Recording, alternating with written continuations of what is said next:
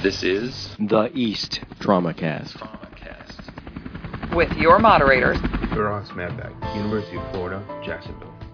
Dave Morris from Intermountain Medical Center in Salt Lake City, Utah. Carrie Valdez from Covenant Hospital in Saginaw, Michigan. And Matt Martin from Madigan Army Medical Center. This program brought to you by the Online Education Committee of the Eastern Association for the Surgery of Trauma. Advancing science, fostering relationships, and building careers. All right, welcome back to another edition of the East TraumaCast brought to you by the Online Education Committee. I'm happy to have a guest with us here today, Dr. Deb Stein, who is the Chief of Trauma at Shock Trauma Center in Baltimore, as well as my co-moderator, Dave. Uh, Deb, if you would uh, go ahead and introduce yourself. Uh, yeah, as Gary said, my name is Deb Stein. I'm the Chief of Trauma and Director of Neurotrauma for the R. Adams Cowley Shock Trauma Center here in Baltimore at the University of Maryland. And Dave, uh, you want to say hello and introduce yourself? Hi, Dave Morris. I think everybody is painfully aware of me. the voices that they hear. Good. We wanted to have a um, conversation today just about updates and kind of current management with the traumatic brain injured patients. And Deb was one of my uh, attendings in fellowship, and I used to enjoy just our bedside talks about these various uh, topics when we were on rounds. So I asked her if she would join me, and we kind of had that same discussion um, and, and really dive into what there is data for, what there is not data for, what we do because we think it works but just can't prove it, and uh, so on. Uh, so thank you very much, Deb, for joining us. Getting started, um, let's just start with the very basics. There's there are many types of brain injuries. There's subdurals, subarachnoids, interparenchymal, interventricular. When the patient comes into the trauma bay and you don't know what kind they have yet, is there any difference in how you should be managing them? Or once you've got your CAT scan back and you actually see and can define what kind of brain injury they have, are there differences at that point that you're starting to think about for how you're going to manage them? Yeah, so great question, and it's one of my actual pet peeves is that everybody talks about traumatic brain injury like it's one disease, and it's that's like saying cancer to me. Um, so obviously, an acute epidural hematoma in a young, previously healthy patient um, that with surgical evacuation, that patient goes home the next day. It's a completely different injury and completely different disease than the patient who, for example, has a diffuse axonal injury or um, diffuse subarachnoid with intraparenchymal contusion. So I think the concept of looking at traumatic brain injury not as all as one disease, um, but the symptoms of those things tend to be very similar. Um, the way those patients present tend to be very similar, but the, way they are treated and the way they're managed is very, very different. So I think when the patient first rolls into the trauma bay, there are a few things that you always want to look for that make you highly suspicious that the patient has a unilateral mass lesion that requires surgical evacuation. So these are the patients that you need to get your neurosurgeon to the bedside immediately. Unilateral pupillary abnormality, rapid decline in GCS, or lateralizing signs on your exam are highly suspicious for unilateral mass lesion that will require evacuation. Other than that, things obviously depress level of consciousness that make you concerned that a patient has a brain injury. The management of those patients then really focuses on reduction of, in, of intracranial pressure. Um, not to say the patient with a unilateral, unilateral mass lesion that requires evacuation doesn't also need management of their intracranial pressure, but those two entities are somewhat different. Once you then have your CAT scan, you can identify what the unilateral mass lesion may be that requires evacuation. And there are some basic principles that the Brain Trauma Foundation promotes. That that guideline is now very old. I don't know that it's actually. I don't even know if they're doing another version of it, but I wish they would.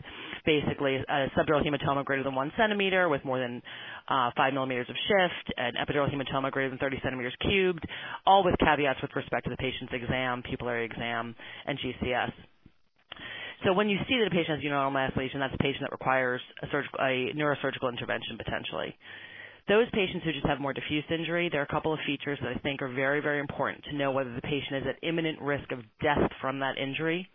And those are your patients who have more diffuse type injuries. Your diffuse subarachnoid, your diffuse axonal injury, severe cerebral edema, and a couple of things that you want to look for are things like do they have compression of their basal cisterns? Do they have loss of gray white differentiation? Do they have compression of their fourth ventricle? Do they have real loss of the, of the features of the brain, the sulci and gyri of the brain? Those are patients who are at risk of elevated intracranial pressure and, if left untreated, have the potential to progress to brain death if not immediately treated. That being said, this is all very age dependent as well. So your younger and healthier your patient is, the more plump and normal their brain is, the higher their risk is of deterioration. The older, more atrophied your patient's brain may be, the less risk, even with significant blood in their head or cerebral edema, they are of imminent progression to death from their injury. Does that make sense? Um, sure, it does. They have more space. They can swell more before it starts to have a, a clinical impact on perfusion. Um, so patient comes back into the trauma bay.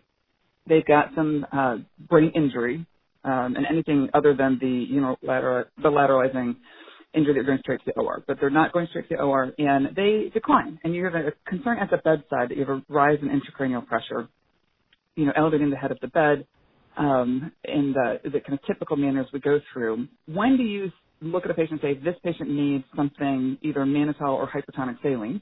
And when you're at that point, which of those drugs do you choose? So I think that there are a couple of baseline background principles that are important to talk about in addition. One is obviously the two worst things you can do for somebody with a brain injury is allow them to be hypoxic or be hypotensive. So those always take priority irrespective of what their brain injury is. I think the patient that comes back that you have concern that they are at risk of elevated intracranial pressure, their CT looks concerning, their exam is concerning with respect to either a rapid decline or a very low GCS or pupillary abnormality. Those are the patients which who should have emergent treatment for elevated intracranial pressure. And I kind of divide this up into two tiers in my own brain. One is the patient that, yeah, I'm kind of worried that they could have elevated intracranial pressure. That's a patient that I typically, in my practice, will use hypertonic saline for. The reason I like hypertonic saline, it's obviously a volume expander. It's not a diuretic like mannitol is. So if the patient is a polytraumatized patient, or even if they just have an isolated brain injury but are at risk of hypovolemia, we like the extra volume that hypertonic saline gives us. It's also very well tolerated. A single dose, two doses is not going to be a problem for anybody. Those patients who are manifesting signs and symptoms of absolutely they have elevated intracranial pressure. Absolutely they are at imminent risk of significant deterioration. They are hypertensive and bradycardic. They have their they have pupillary dilatation, you know, pupillary abnormality that is occurring in front of you. Rapid decline in GCS. Those are patients who what I say is give them the kitchen sink approach. Those are patients who should have hypertonic saline, mannitol, potentially hyperventilation, elevate their head of bed, and get your neurosurgeon to the bedside because that's a patient that requires some sort of emergent intervention, whether that be surgical evacuation or whether that be placement of an extraventricular drain to relieve, you know, to at least draw off some CSF and decrease their intracranial pressure. But those are patients kind of the kitchen sink approach, whereas just throw everything at them to lower their intracranial pressure. We will deal with the consequences of those treatments on the back end. You do want to be careful with mannitol um, in somebody who either has who is anuric, um, because again, if you don't, if they can't pee it out, um, it, it can cause some problems with respect to their volume status subsequently. Um, you also want to be a little bit careful with mannitol because um, it does have a rebound effect associated with it, but it is a highly effective measure at lowering their intracranial pressure acutely. Remember, the dose is higher than everybody thinks it is. It's 0.25 to 0.5 grams per kilo, so it's a lot of vol. It's a it's a big dose of mannitol. It's not for most people it's it's a it's a hefty dose and please help your nurses draw it up because it comes in little teeny tiny vials and if anybody's ever tried to draw it up it's kind of a pain in the butt to do so help your nurses and they'll like you better for it um, but that tends to be my approach Hypertonic saline um, comes in a bunch of different formulations, as everybody knows. I personally, we keep the 3% in our Omnicell, so it's right there. To be a little careful if you want to use the 23.4 or the higher concentrations. It's fine. Um, you have to be careful about putting that through a peripheral line though. So um, if you have the, if you want to use the 23.4, which is which works great, you really do need central access to do that. Three percent you can push, you can go through a peripheral line without a problem. Seven and a half percent, same thing. Um, but as you get higher with the tonicity, you want to be a little bit careful. And uh, you bring up a good point that you keep it in your Omnicell. Dave, uh, what do you all do at your practice? Do you keep mannitol or uh, hypertonic saline available in the trauma bay? Yeah, we have both available. Um, we, as Deb was saying, we we won't give the 23% unless we have a central line. But um, yeah, we keep a we keep a three percent uh, ready to go, and we keep mannitol and bay ready to go too. And Deb, I was hoping to get your thoughts. Um, you know, with this uh, excitement and, interest in the balanced crystalloids, some of the uh, you know some of the stuff coming out of Vanderbilt. What are your thoughts about how this affects traumatic brain injury where it's you know very much a high chloride content fluid. Do you think it do you think that matters in this case or is it just the, the osmotic benefit is worth whatever damage may occur to the kidneys or, what are your thoughts about that? Yeah, it's a great question, and the short answer is I don't know. Um, we've been using normal saline and hypertonic saline for years and years. I have to say, I don't think we're killing people with the chloride, but I don't know that for sure. Um, you know, I think that as a general rule, if a patient doesn't require a um, a high chloride solution, you want to try to avoid it. I think the data is is relatively compelling that if they don't need it, but I think that the sodium benefit probably at least in 2018 outweighs the chloride deficit. Um, I do think you want to be careful when you use hypertonic saline or any high chloride containing solution that you are going to potentially have issues with a hypochloremic metabolic acidosis. Um, and so that typically is what limits my use of it in my practice. And so I think that there very well may be a downside. I do think the upside of giving the sodium it probably outweighs that. There are other formulations. We typically, we actually, our 7.5% is actually a 50% sodium chloride, 50% sodium acetate solution. So you, there are other formulations of hypertonic solutions that don't have to be all chloride. Um, and so we typically will reserve that because it, has a short uh, shelf life, so it has to be made kind of um, by your pharmacy, and so we don't keep it kind of at, the bedside in our Omnicell. But in those patients who you are using repeated doses of high chloride-containing solutions, you may want to consider switching to something that has a balanced uh, solution with the salt that may be acetate-based or bicarb-based. And you mentioned uh, patients who are uh, critically ill and declining in front of you might need intubation. Can you touch on uh, the role of intubation for airway protection as well as how do you manage their um, CO2? And do you think that you should hyperventilate these patients and for how long and, what are our target goals? Yeah, so you know there's a lot of interest in what what's the right drug to intubate these patients with. Right, ketamine was absolutely quote unquote contraindicated for years and years and years. We now know that ketamine is perfectly fine to intubate these patients. It obviously it, it may very well be associated with a slight increase in intracranial pressure, but that is far offset by a lack of reduction in cerebral perfusion pressure. So our field medics in Maryland use ketamine almost exclusively now. Um, however, you you know this is this is kind of the there is no high quality data that says one RSI regimen is better than another.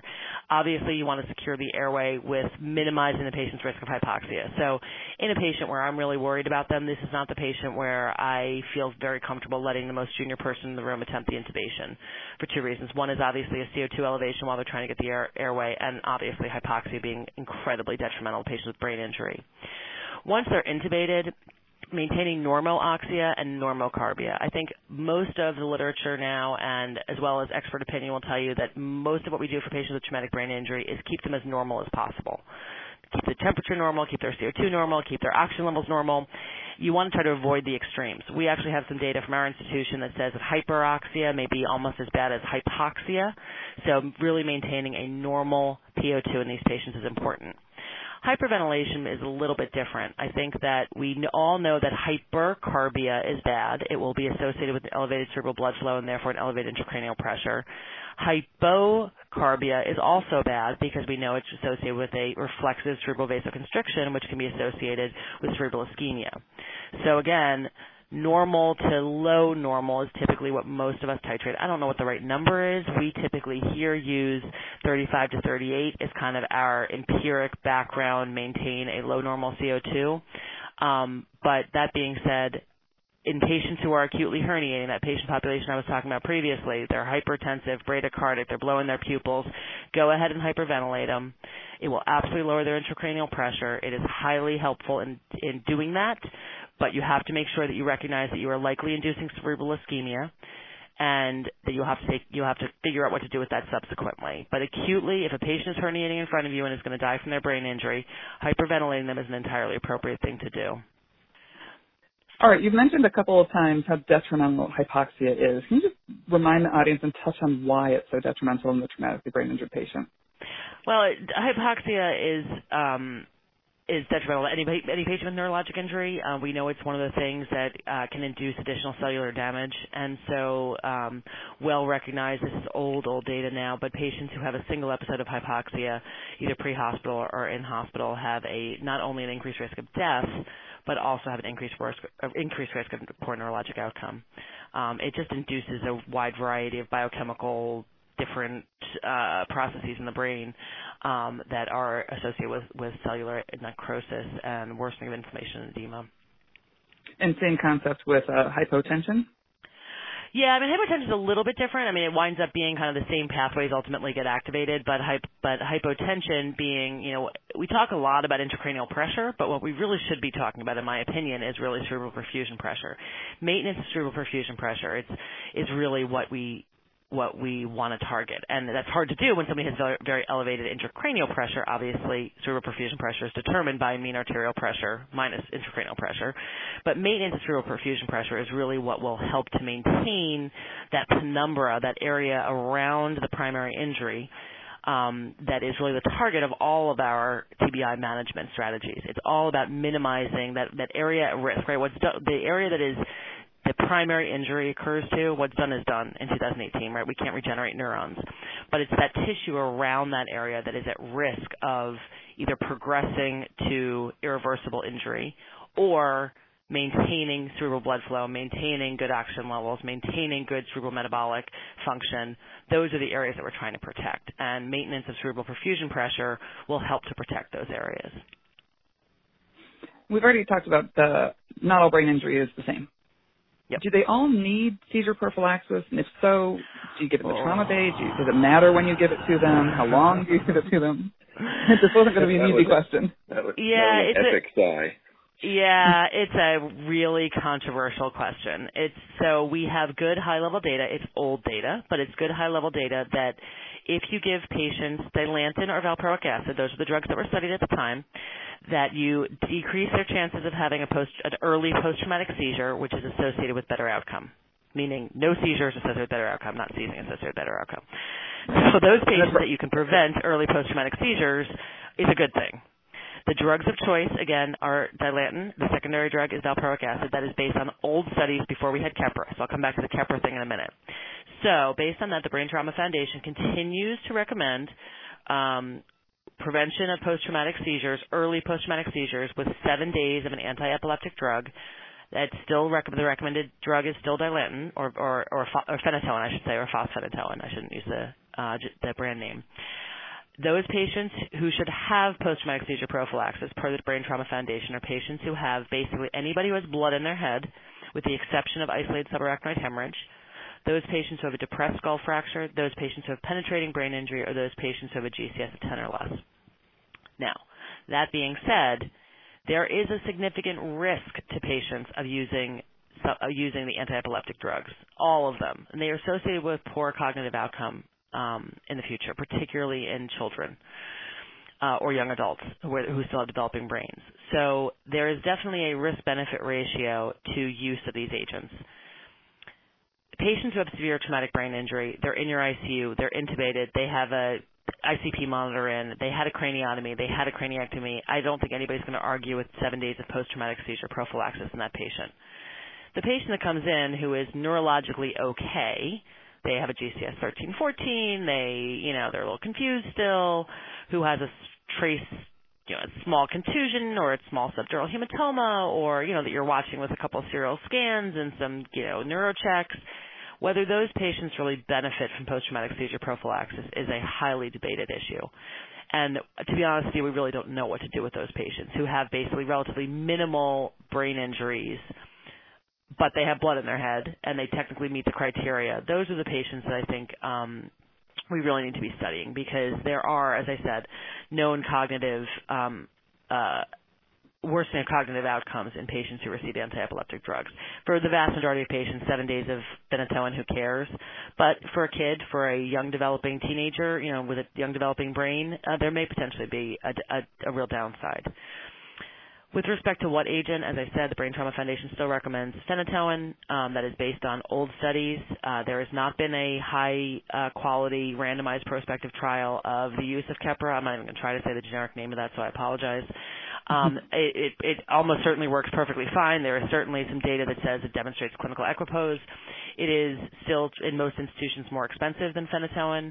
Um, and as I stated, there is level 1A data to support the use of phenytoin in this situation. So we here still use phenytoin as our agent of choice. Again, only seven days. There is no benefit to extending that out in a patient who has not had a seizure to help prevent late post-traumatic seizures. It has not been demonstrated to be beneficial. Well, since we're on the topic of controversial management, let's talk about DVT prophylaxis. What is the recommended timing of DVT prophylaxis? Does it matter what kind of brain injury that they had? And then, of course, we get into how do you convince your neurosurgeon of your opinion if there's a difference. So I think that there is a fair bit of data that just because you have a little bit of blood in your head doesn't that is not a contraindication to chemical DVT prophylaxis. And I think we should be clear that we're talking about chemical DVT prophylaxis, not mechanical DVT prophylaxis. Sure. We all get very focused on chemical DVT prophylaxis. Let's not forget that mechanical DVT prophylaxis is really effective.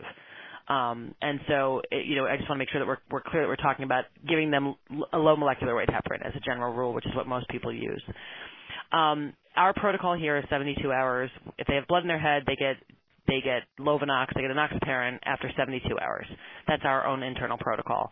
There are a number of studies, well done studies that have demonstrated that it is probably perfectly safe in the patient after 24 hours, and in my opinion, in the vast majority of patients, it's probably perfectly safe to use right away. I think those patients that have significant intracranial blood that is not amenable to evacuation, uh, diffuse contusions, brainstem lesions, posterior fossa lesions, those are patients where I think the risk of any potential incremental increase in their bleed probably outweighs the benefits they may get from early post from early uh, chemical prophylaxis to prevent VTE. That being said, again, there isn't a randomized trial that says 24 hours is better with a, you know, using a composite endpoint of intracranial hemorrhage and fatal PE that tells us what is the right thing to do. At my institution, I'm very fortunate. I have um, neurosurgeons who are pretty willing to listen to reason. I recognize there are many people who work in institutions where neurosurgeons are not willing to listen to reason, um, you know, I think that the data is pretty clear in the vast majority of patients. Just because somebody has a little bit of blood in their head does not mean that they cannot get chemical prophylaxis.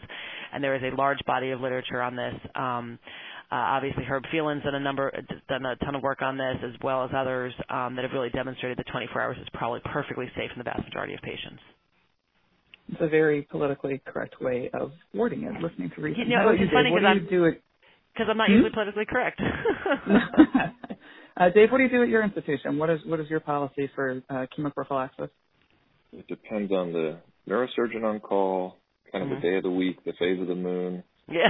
whether it's an odd or an even numbered day. I mean, it, I honestly, I, a lot of this stuff, um, you know, when they place a bolt, when they won't, when they want seizure prophylaxis, when they won't, when they allow DVT prophylaxis, I feel like a lot of times, it, you know, they're doing it just to kind of prove to me that I'm not a neurosurgeon because I try to guess and I invariably guess wrong. So I, I don't have a, you know, a, a standard policy that we do. I mean, we do have a, a protocol that um, if we have a, a a stable head CT, then they're usually comfortable starting DVT chemoprophylaxis at 72 hours was where we compromised and, and at least got them to give us a number. And I think that was uh, was progress. But uh, but even then, it's sort of variable on on what they're comfortable with. So, and I and I guess I respect that. I mean, it's it's kind of the courage of the non-combatant, right? I mean, they have to deal with the consequence of an extended extended bleed. They don't have to deal with the consequence of a DVT. So it's it's there's a there's a lot of negotiation. Negotiation, another politically correct way of saying it. Yeah, uh, I mean, I think that, you know, I think I'm sorry, Carrie. I was just going to say, I do think that, that having, um, if you can get everybody in, uh, what, what I suggest to people when they ask me this question is, if you can get everybody in a room or or on an email chain, and come up with at least at least a um, some semblance of a, and I hate using the word protocol because protocol implies that if you if you are not following it, you are violating your institutional standard, which has medical legal implications. But at least a guideline and that way everybody's speaking the same language. And there may be exceptions to when you you volitionally say I'm not going to follow this guideline. Um, but at least that's helpful for in the vast majority of institutions. And that way, if you're not reinventing the wheel with every patient, um, right. it, it just tends to be helpful. But it, could, it could, don't get me wrong. I, I'm not saying by any means that it is um, it is easy to do uh, in many situations. That's that's what we do at our institution. Our, our guideline, and like you said, we don't call it protocol. The guideline is that 48 hours. We all agree that's when the conversation is going to start. And if if the neurosurgeon feels 48 hours that we cannot use chemoprophylaxis, we ask them to at least document a why yep. in their note. What is the concern? What are you worried about? And then then this helps them feel a little bit more comfortable as well. Because if everyone in the building is kind of doing the same thing for the same type of injury, it's a little like legal protective and, and gives a little bit of comfort that if there is a bad outcome, because no one's saying 48 hours there's no bad outcome possible, but if there was, at least we're all doing the same thing. And likewise, if we didn't give it and there was a bad outcome, it kind of helps protect everybody on the same page. I think that's incredibly smart, Carrie. I think it's a really, really nice way of doing it. Is that because you know, if you think about it, if you, as long as you're documenting your rationale. I mean, one of the things I always say is there's no such thing as a contraindication. There's just a really bad risk-benefit ratio. And so, one of the things if you document your thought process about why I think chemoprophylaxis, you know, giving it outweighs the detriment, and you document that, I think that not only is helpful for just pure communication among the among, among the healthcare team, but it also, for, like you said, from a medical legal point of view, as long as your rationale is documented, people are, are welcome to disagree with it. But it is it's your rationale, and as long as it's in there, and everybody everybody recognizes that that's sort of thought process, so I think it's a really smart way of doing it. Thanks. Um, now, Dave actually mentioned something about a stable uh, head CT, and that gets me to my next question. Um, at your institutions, do you do you routinely repeat head CTs on everybody? Are you selective about it? Um, how do you manage uh, repeat head CTs? Yeah, our, our current protocol, which drives me crazy, um, is that everybody who has blood in their head gets a routine, gets a repeat CT scan at six and 24 hours. Um, so two repeat CTs. Repeat two repeat CTs. That being said, we are recognizing that those patients who have relatively what you might say minimal brain injuries, right? And I think uh, Bellal Joseph and the big guidelines have done a really nice job of highlighting who these patients may be. Um, really, probably don't need repeat imaging, and we've actually gone away from that, and we're now kind of, you know, the patient who comes in and is GCS of 15 and has a small subdural or has a whiff, whiff subarachnoid, we we typically will repeat one CT at six hours and then send them home. That being said, uh, I freely admit that my own institution, where we try to be relatively progressive and relatively uh, evidence-based, we still are doing way too many CT scans on these patients. Um, there are certainly certain lesions that are at higher risk, and those lesions are very important for the general surgeon to be aware of. Number one, patients who have epidural hematomas. Um, earlier uh, repeat imaging for those patients can be very helpful. They tend to, as we all know, they tend to, there typically are arterial bleeds and so we tend to repeat imaging on those patients at shorter intervals, typically four hours, depending on how the patient's doing. The other thing is that you always want to be careful of anything in the posterior fossa. Posterior fossa injuries, which are relatively rare, but when they occur, those lesions, remember how a patient who has a, a frontal contusion who worsens, who has an increase in their bleed, will, de- will develop worsening or will develop a decreasing level of consciousness. The patient with a posterior fossa lesion that worsens develops apnea and death as their manifestation.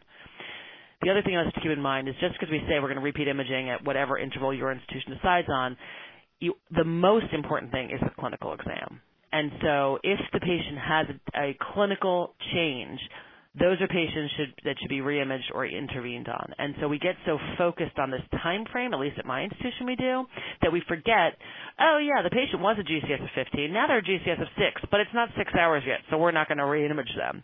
I'm obviously being somewhat facetious by saying that, but, but I think you want to keep in mind that it's the clinical exam, which is by far much more important in these patients than the pure radiographic findings. How about you, Dave? What do you all do? Um, that's another area where we're we're sort of working on it, um, and that's one of the questions I have for you, Deb. Is do you get neurosurgery involved in every single head bleed? Because that's where I find it most kind of challenging is what is big enough to justify, what isn't, and then most importantly, like what do you do for follow up? Do we want to? Do, is there is there room in the trauma clinic to be doing sort of follow up on these minuscule or you know yep. what I would consider sort of trivial. Yep, tri- yeah. I mean, almost almost functionally incidental findings these days, right? I mean, with with us imaging right. the crap out of everybody. Yeah, it's right. it's a great question. Um, we at our institution do get neurosurgery involved in all of these uh, for two reasons. One is we have we have a dedicated trauma neurosurgeon who is in house 24/7, who's just assigned to the trauma center. So our availability, our access to neurosurgical, uh, and these are residents obviously, but our access to neurosurgery is is uh, super easy for us. But recognizing that, that is not what is available in most places. Um, I think that again, Bellal Joseph's work that he's doing on these big guidelines actually, hopefully, will really help to clarify some of that for us. Um, certainly, the patients, and for those of you who aren't familiar with it, I apologize, I don't have the reference at my fingertips, but maybe Carrie, you could somehow stick that in here somewhere um, so that it's sure. available to people. That Bellal's done some single center validation. There's been some external validation. He is now in the process of doing a multi-center observational study to look at patients, and they have criteria based what they call Big One, Big Two, and Big Three that the big one patients, for example, these are patients who, Dave, as you said, these trivial brain injuries based on some anatomic criteria that are that are um, are taken off the CT scan, basically do just fine without a neurosurgeon seeing them, without a repeat imaging, and and with relatively minimal observation. The larger the lesions, the more scary the lesions look. Um, and again, they have some nice validated criteria that they're using for those guidelines. I think you want to be very careful in patients who are old um, who who have some baseline cognitive dysfunction. These patients that we're talking about are patients who you can clinically examine because they have a normal mentation, and I think you want to be very careful about patients who are on anticoagulation um, because those are patients who don't behave like a 20 year old with a tiny subdural. Those are patients who behave differently.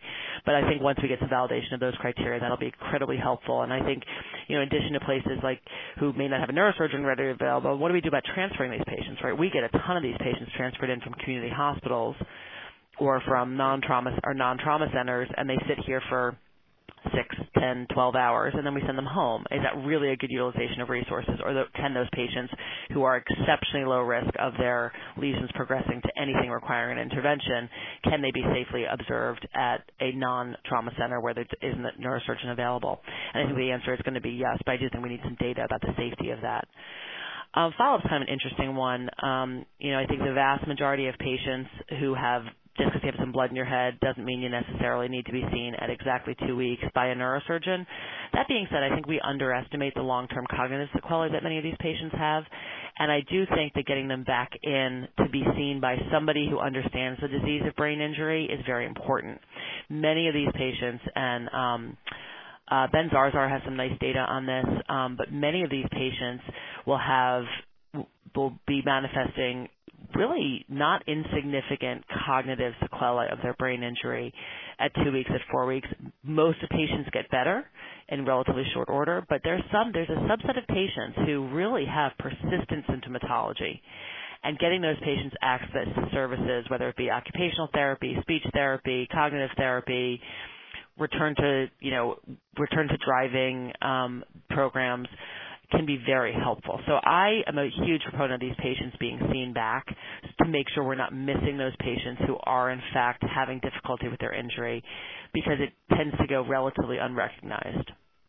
Let me just uh, jump in here. I'll tell you one of the things that we have implemented that I think have been very helpful is um, we don't have 24/7 in-house neurosurgeons. Um, they're obviously very responsive to call and stuff like that, but um, we have a group of very experienced uh, advanced practice providers. Mm-hmm. We call them APCs here, and so we have created a pathway where um, you know maybe um, we just get the APC to to to review the film or, and kind of you know provide backup if the clinician is unsure, but then we have an APC run follow up clinic for these for exactly these kinds of patients that maybe have a a small amount of blood, but you still want them to be seen by somebody to do that kind of screening, like you were mentioning, Devin. I, I've, I have found it to be very helpful, and I think the APCs also um, enjoy having that level of autonomy that is within the full scope of their license, and so I, I think that's something that, that, that can be beneficial in other places too.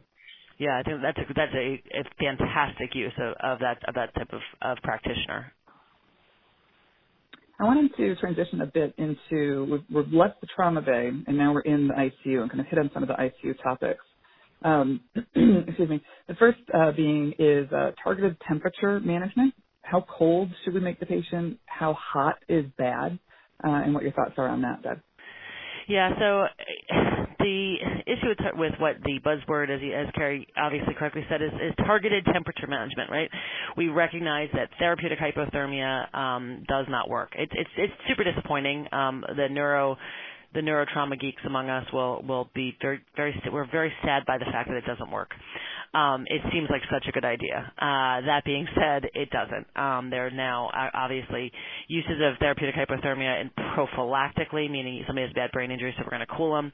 Clearly, has, does not work. And then those patients in whom uh, therapeutic hypothermia is used as part of their ICP management strategy, those patients, number of studies now, um, including lar- the Eurotherm trial, which um, was terminated um, an interim analysis because of worse cognitive outcomes in patients who had who were treated with therapeutic hypothermia. So that has gone by the wayside. It is effective at lowering intracranial pressure. That is true. Um, but as far as outcome, uh, we've not demonstrated benefit in in the large randomized high quality tr- trials that have been done. That being said, targeted temperature management, meaning prevention of fever, we still feel like that's a good idea, and that's based on some a, a large body of observational literature at this point. What the right temperature is is a really good question. I'm not sure I know. I, I know I don't know the answer to that. Um, normothermia is what we target. Um, prevention of hyperthermia, prevention of fever. Um, and we typically here we say, okay, if you have a severe traumatic brain injury, um, they're kind of one of two strategies. We can wait until you start spiking and then decide we're going to put you on a targeted temperature management protocol, or we can empirically say, wow, you have a bad head injury, you're in our ICU, you're we're you got an ICP monitor in, we're worried about you. We are going to empirically put a device on you of some sort, and you could certainly argue intravascular device, external cooling, et cetera. Um, we're going to put a device on you, and we are going to leave your temperature at 37 degrees or 37.5 degrees and not let it go above that. Two different strategies. Um, I know a number of places that use one or the other. Um, we tend to do a little bit of an unfortunate hybrid here of that, depending on how bad the patient's injury is but I, but prevention of fever um, is clearly uh, an important part of the strategy of management of a patient with severe traumatic brain injury. I will say one caveat about that: um, that we started having issues with our infectious disease um, uh, colleagues that they were, you know, we use fever as a sign and symptom of potential infection. Obviously, these patients mm-hmm. are exceptionally high risk of infection. So one of the things that we have started paying attention to and that we actually now ask our nurses to document, and I don't know why it took us so long to figure this out, is actually the bath temperature of whatever device you're using. If the bath temperature is very low, that means the machine is obviously working hard to maintain a patient normothermic, and then we use that as our trigger for our fever evaluation or for an infection, our infection protocol. Um, and so that's just a little caveat to um, to managing these patients is that you don't want to wait till their white count hits 30 um, to find out they have a UTI or they have pneumonia or whatever else, um, whatever other infection you may be worried about. That is such a straightforward idea. I wouldn't even know where to look for the bath temperature, but I think it's there. I promise you, it's there. Out. Yeah. sure. um, and then uh, you also mentioned uh, ICP monitoring. Um, how do you decide who needs it? Do we still use the old adage, if the GCS less than eight, they get it? You're getting a huge groan from me about this. For those of you who haven't heard my soapbox about the current Brain Trauma Foundation guidelines, um, the current Brain Trauma Foundation guidelines basically made no new recommendations with respect to who should have an ICP monitor and who shouldn't. They chose to reiterate the old recommendations from the third edition that basically states, as we're all familiar with, anybody who has a GCS of 8 or less with blood in their head should have an ICP monitor, and then those completely nebulous um, criteria of a negative head CT but age over 40, hypotension or lateralizing signs, which is completely nebulous and based on some super old, non-high quality uh, level studies um, that I won't go into. We'll just talk about the pure GCS criteria. You got blood in your head, your GCS is less than is eight or less, you should get an ICP monitor. Well, I think we're all recognizing, obviously, the BEST TRIP trial demonstrated to us that if you take a bunch of patients, you monitor their ICP versus you take a bunch of patients with equivalent injuries and you don't monitor their ICP, but you just follow them based on CT and clinical exam, there is no difference in outcome. That study was obviously done outside the United States. It was done in Latin America. Very different environment, very different pre-hospital services, very different post-acute services. So generalizing that to a population of patients with severe traumatic brain injury in the United States or in other developed or highly sophisticated systems is um, there's a lot of concerns about making a direct um, comparison. That being said, there is no high quality data out there that says, or I shouldn't, there is no level 1A data out there that says that an ICP monitor changes a patient's outcome. The analogy I will use for that is, okay, there's no data that says, do you need to put in, do you need to measure blood pressure? Well, it sounds like a ridiculous thing to say, but there are other ways to tell whether somebody is hypoperfused, right? You can feel their pedal pulse. You can look at what their skin color looks like. You can, right? There are lots of ways to see see that a patient is in shock or is hypotensive, but we choose to mo- measure the blood pressure. That's the analogy I'll use, if that makes any sense at all. Right, so sure. there are other ways to, develop, to say, hey, you may have elevated intracranial pressure, but measuring it is the most direct way. And we do, there is a fair bit of data that says that if you maintain a lower intracranial pressure, if you do not allow patients to have an elevated intracranial pressure for a prolonged period of time, those patients do better. So it's a little bit of a three-step argument that I'm making here, but most of us um, say that those patients who are who are at risk of increased intracranial pressure should probably have their intracranial pressure monitored. The problem is who are those patients? And a simple GCS less than 9 criteria is a little bit ridiculous. Um, there are certainly types of injuries that are more amenable, that are more likely to per, to be associated with elevated intracranial pressure. Your diffuse injuries, your diffuse axonals, uh, diffuse cerebral contusions, patients who present with compression of their of their basal cisterns, and then there are certain injuries where patients aren't at risk of elevated intracranial pressure. Grandma, 82-year-old grandma who has a small subdural hematoma, even though her level of consciousness may, may not be great, is not at risk of elevated, elevated intracranial pressure as a general rule. So that that kind of one size fits all criteria of a GCS less than nine is, in my opinion, certainly not the best criteria to use. I will tell you practically what we use here. If you have a if you have a concerning looking head CT and you are not at least briskly localizing in our in our institution, you will get an ICP monitor but there are again a huge number of caveats associated with that. And survivability also plays in here too, right? Let's not there there are two ends of the spectrum. There are the patients who are going to do well no matter what you do, and there are patients who are going to do poorly no matter what you do. And it's the ones in between that really have the potential to benefit, in my opinion. Can I ask you to editorialize a little bit because me no. Um, um, I'm interested in your thoughts on so you know th- there's been this idea kicking around a little bit that maybe ICP is a surrogate measure, just like other pressure measurements have yep. been surrogates and they've fallen by the wayside. Swan Ganz catheters, yeah, uh, to name a couple. And so I know there's was interest for a while, but it seems to kind of have died down about Licox and the yep. microdialysis sampling and all that kind of stuff. And then which side do you put it on?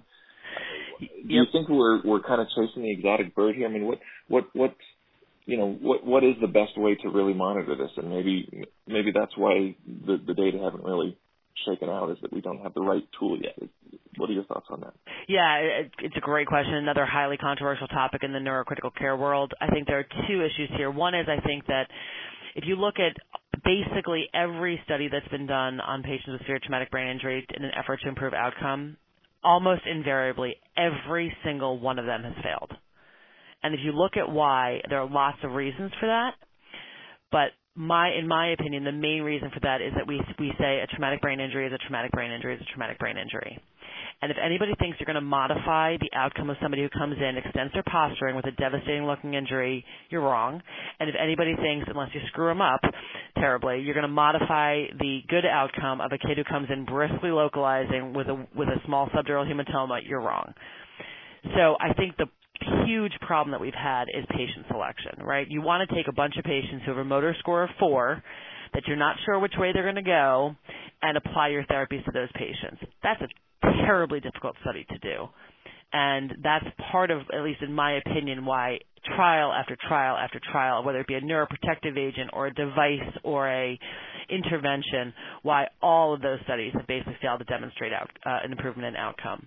That being said, the ancillary devices, like like Dave, you're asking about the PVR2 monitors, cerebral blood flow monitors, cerebral microdialysis, JEG bulb oxygen monitors. Again, all have had similar types of um, studies done. Um, most of the studies have failed to demonstrate a, uh, a high in a high quality way benefit with respect to outcome, whether it be mortality or, or cognitive outcome. That being said, probably the one that's been best studied, and um, there's actually the Boost 3, which will be starting up uh, hopefully in the next six months to a year. Um, will is a large multi-center trial, randomized trial, that will be looking at PBR2 monitoring the um, in patients with severe traumatic brain injury as a, and their outcome measures will be cognitive outcome in addition to obviously mortality. So we're we're still trying. I my again my personal opinion is we're designing the studies wrong. Um, that we are taking patients who are going to do well no matter what we do and putting them in there, and we're taking patients who are going to do poorly no matter what they no matter what we do and putting them in there, and it's diluting out our ability to actually have it demonstrate actual efficacy. We here um, have not at the Shock Trauma Center. We have gone away, as you said, Dave, from PBR2 monitoring we will participate in the boost trial um, because I think it's an important study to do, um, and I think the the results of their phase two trials are relatively compelling. That we may be able to see some signal through the noise, but I still think that we are allowing way too much noise in to be able to demonstrate real benefit. Cerebral microdialysis is kind of an interesting one. Um, you know, it's it's I don't have a ton of experience with it. I freely admit. Um, our neuro, our neuro uh, intensive care colleagues at the university that run the non-trauma, um, non-neurotrauma ICU, our neurocritical care unit, use it a lot. They like it in stroke. They like it in aneurysmal subarachnoid hemorrhage. Um, in my opinion, my experience with it has been, wow, those numbers look terrible. The patient's going to do poorly. Um, and I think your ability to affect a change in those patients, in, it, at least in my experience, and I, I'm freely admitting this is my own personal experience, is relatively limited. But I think I think we'll we'll keep trying. We we got hey, you got to give neurointensivists something to do, right? I mean, we got to do some studies.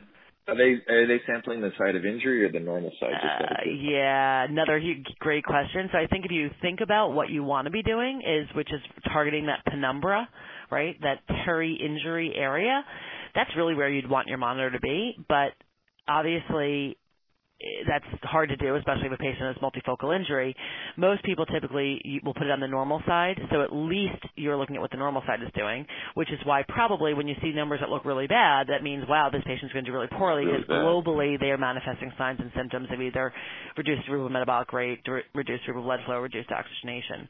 But the, the the technology is incredibly limiting with our ability to use this information, as you said, because it's one probe in one spot you know, if you get some sort of network across the brain, recognizing now more and more that regional blood flow is a big deal, but we tend to say we tend to treat the brain like it's one box with one inlet and one outlet and you know one measure of perfusion as opposed to this concept of regional blood flow and what the what the blood flow looks like in different brain in different areas and what the cerebral metabolic rate is in different areas. We we don't have the technology to do that yet there's some interesting stuff being very experimental being done with functional MRI and with, with PET scanning actually that can demonstrate some real interesting um, differences in regional blood flow and your ability to actually affect those differences. There's a lot of interest. We're actually going to hopefully get started on a study here soon looking using CT perfusion imaging to be able to detect some of that. Um, I don't know what we're going to do with the information, but we'll at least we'll be able to see it potentially. And are you guys using any of these uh, near infrared uh, devices? I don't know if you've seen those or. Yeah, we're, we we had some interest in it. We we did some. We've done some uh, studies with it. Um, uh, I have not been that impressed that we're able to um, to use it to uh, to any patient's benefit at this point. I think the technology is kind of interesting. I think um, its ability to tell you, you know, kind of what's going on in the brain is kind of interesting. I, I I'm not sure what to do with the numbers it spits back out yet. Uh, we've done some work with respect to detection of post-traumatic cerebral vasospasm in NIRS, um, which demonstrated some interesting results, but not enough to make me change my practice at this point. All right. Next topic I wanted to touch on is uh, nutrition. Uh, when kind of a broad topic, but when do you start your nutrition? Assuming these are, we'll just talk about just primary uh, brain injured patients, no uh, abdominal injury. When do you start? Um, do you place a peg once you get to the point of feeding tube? Do you do a J tube? Do you do GJs? And then uh, kind of when is your timing of when you say we need to just accept this, move on, and just get a feeding tube placed?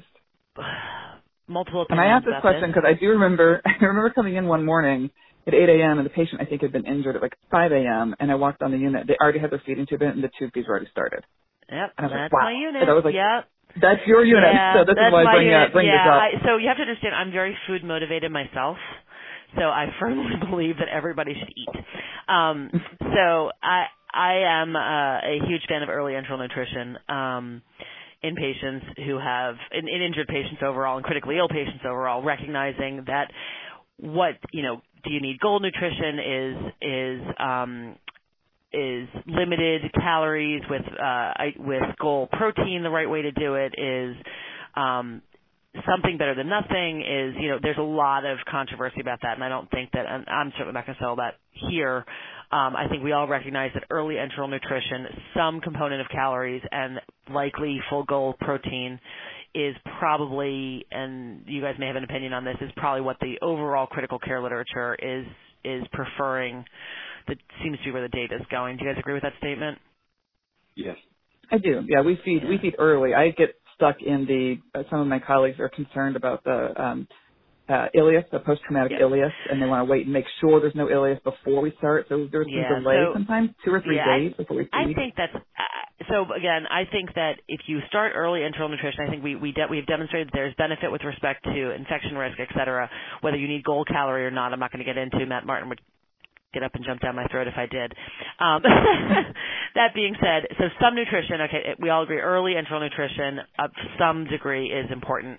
I think, and there is some data on this, that actually early enteral nutri- or enteral nutrition decreases the rate of ileus. And so Mhm. therefore, if you can provide early enteral nutrition, you may actually prevent some patients from developing an ileus. That being said, a patient, once they develop an ileus, that there is some data that says that providing them some enterocyte supplementation. I was calling them enterocyte snacks the other day.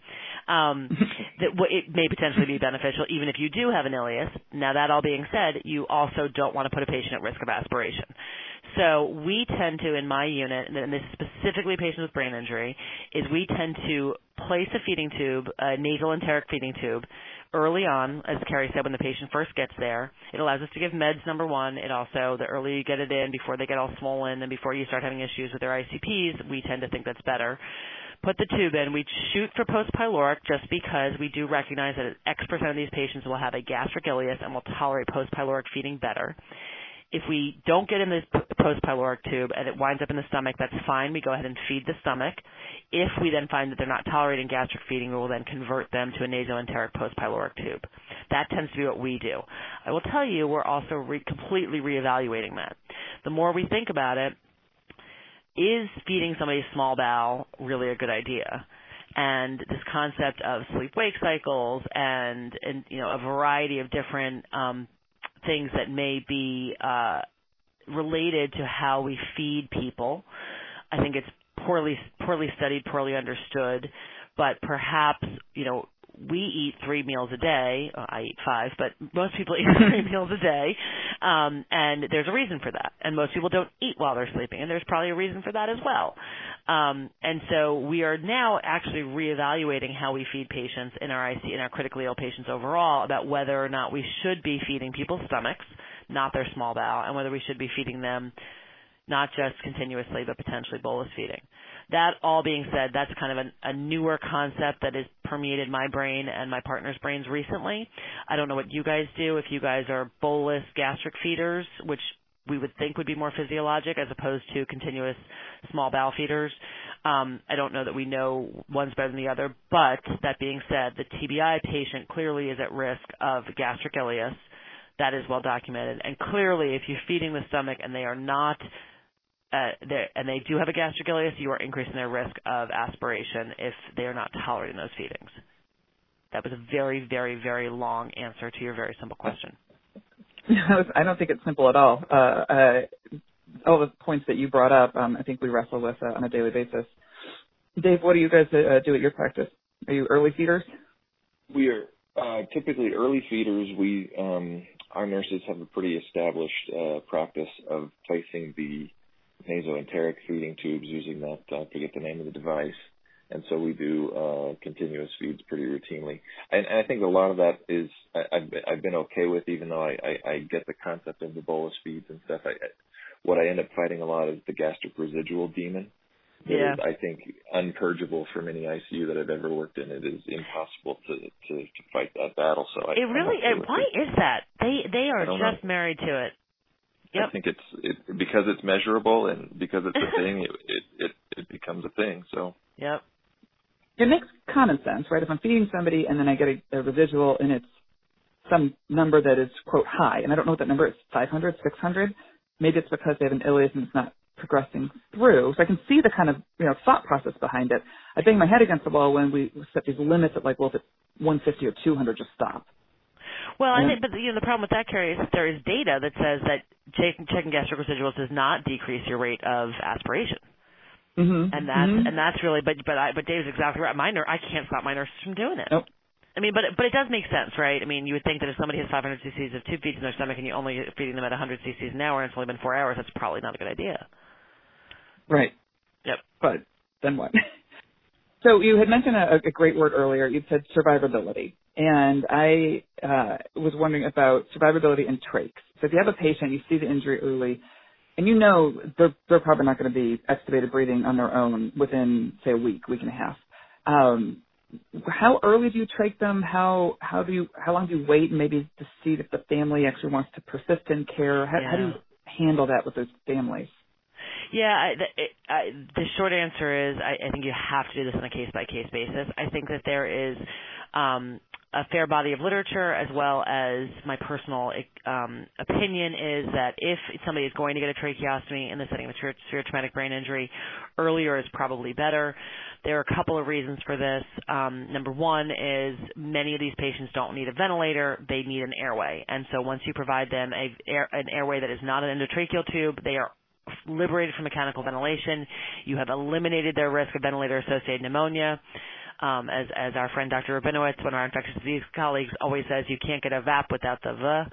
Um, and so I think that there is is real benefit there. The other thing which I find very interesting is when you have these patients who are very difficult to manage from an ICP point of view, and they're getting super agitated, and you're on high doses of medications, you know, you're on ridiculous doses of propofol, whatever else you're using, and a huge part of that noxious stimuli in those patients is actually the endotracheal tube. That once you trach them, all of a sudden their ICPs are no longer difficult to manage. They're like little kittens. They're all happy, and it really, I, I, I think that it. So from an ICP management point of view, I think an early tracheostomy can be beneficial. But the point you're bringing up is a super important one. There is something, particularly in patients who don't have significant concomitant injuries, they have not developed pneumonia, they don't have respiratory dysfunction, and you put a trach in them and they pop a trach collar right away that in a patient in whom a family is even contemplating withdrawal of life-sustaining therapy, I think you have the potential to do some detriment there. And the rationale being, and this is kind of touchy-feely, but also just very practical, is that once a patient goes to trach collar, your ability to remove life-sustaining therapy becomes basically nutrition, fluids, and it just has a very different tone for many patients' families than, okay, we're going to extubate them and provide comfort measures only, comfort focused care. Mm-hmm. So in those patients who have the really, really bad injuries, unless I get, unless the family is from day one, no matter what happens, we are going to f- proceed full court press. Uh, you know, I'll take my son anywhere I can get him. I, you know, not even a thought in their minds that they're going to do anything other than absolute maximum therapy those patients I will t- I will typically wait and let the family lead us with respect to if they're if particularly if the patient is older or has significant medical comorbidities or really has an injury that is so devastating that we we don't feel like we're going to be able to provide any kind of prognostication that is not devastating. I typically will hold off on those patients. How long do you hold off for? I don't know. Um, but I think that, you know, and at some point you do reach a, a point of diminishing returns where you know that if you're going to be proceeding with care, you are doing the patient a disservice by keeping them in a tracheal tube in as opposed to a tracheostomy. Um, at some point you do need to kind of make a decision and, you know, kind of poop or get off the pot. Get out of it. No, I think it's touchy feely, but it's what we do. I mean, it's part yep. of the uh, ICU system. We'll have to, to manage it. Um, okay, so for potpourri, so th- those are all the kind of topics and questions I had that are on the practical management of um, uh, traumatic brain injuries now. Um, I to just your thoughts and, and take as much time, as little time as you want, to talk about some of the future of research. Like, I don't know, should we be trying to just cool somebody's head? You know, that was yeah. something I came across last night. Or what are some of the cool things that are out there that, that you'd like no to see done in research? So unfortunately, um, not nearly as much as we would like. I think some of the neuroprotective agents, um, as I stated before, right, every single study that's been done uh, for a neuroprotective agent has failed miserably. Um, that being said, there is some interesting stuff going on um, particularly with respect to glyburide. Um, I, I, I, will, in the interest of full disclosure, it, that is a uh, work that is done come out of my institution. I have no financial interest in the company, et cetera, et cetera, et cetera.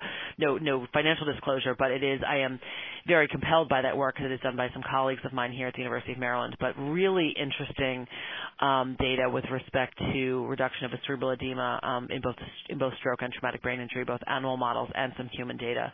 Um, Dr. Simard, uh, uh, who is one of my neurosurgical colleagues here, has done that landmark work, and actually, um, uh, he's in discussions right now about doing a large multi-center trial um, looking at that as a neuroprotective agent for prevention of secondary injury. Other than that, there's a lot of stuff that's in preclinical that I have fear that, like every other um, drug that comes up, a drug or, or, ther- or therapeutic, will go by the wayside because we will design the study poorly. Um, I've been very fortunate to work with Dr. Simard, um, and give him my opinion about how to design a trial that that has the potential of, of demonstrating benefit. Again, picking those patients who are likely to benefit from an intervention or have the potential to benefit from an intervention. Again, I can't say it enough. You take a bunch of patients who have a devastating injury who are going to do poorly no matter what you do. They're going to do poorly. Take a bunch of patients who are going to do well no matter what you do uh, they're going to do well no matter what you do. And so I think you want to make sure that the study design is really is really clear intracerebral cooling is kind of an interesting one. Um, again, I think uh, we have to be careful about how we design the studies that look at that. I think the devices aren't, quite there yet. They probably will get there soon, um, and it's kind of, I'll be very interesting to see what the data looks like coming out of that. Um, I think that uh, one of the things that is is a real hot button topic uh, issue right now is what are the outcome measures we should be looking at. Um, the NIH has a lot of interest in this. Currently, the accepted outcome measure of the Extended Glasgow Outcome Scale, we all are recognizing is, is certainly not by any means a great metric um, to look at. And so a lot of interest in what validated outcome measures we can use that are doable, right? You don't want to make it so arduous that you can't do a study because you can't, you know, it takes five hours to do some sort of battery of neurocognitive testing. But um, so you want to make sure you're looking at the right outcome measures you want to make sure you are not using mortality as your endpoint, um, or as your only endpoint, I should say. But uh, it'll, you know, I, I think we'll continue to do what we're doing now. But until we recognize that we have to design studies uh, in a better way, um, I think we're going to continue to see the same thing over and over and over again. I think you make really good points. So thank you so so much for spending this much time uh, going over neurotrauma. I think it's going to be uh, it's certainly incredible incredible for me. I like going back and listening to these kind of uh, Traumacast, and I hope that our, our listeners get some uh, benefit too. So we really appreciate it. And I apologize if I said anything that offended anybody. My own opinion. Big, big, big, big, huge disclaimer. Much, much of what I have just said is is my own opinion, and it is just it is the opinions expressed here are mine alone, and not those of my X, Y, and Z. So, uh, Carrie, thank you very much. Though I really this has been fun. I, I could listen to you all day, Deb. It's a pleasure. You're very sweet, Dave. Thank you, guys. I appreciate yeah. the opportunity. And that wraps up another edition of TraumaCast, brought to you by the East Online Education Committee of the Eastern Association for the Surgery of Trauma. You can check out all the great educational and career development resources available on the East website at www.east.org. And make sure you subscribe to the TraumaCast series so you don't miss any of our exciting upcoming programs and interviews. So if you're searching for cutting edge science and research, professional education, network and building relationships, and career development, remember that all you need to do is look to the east.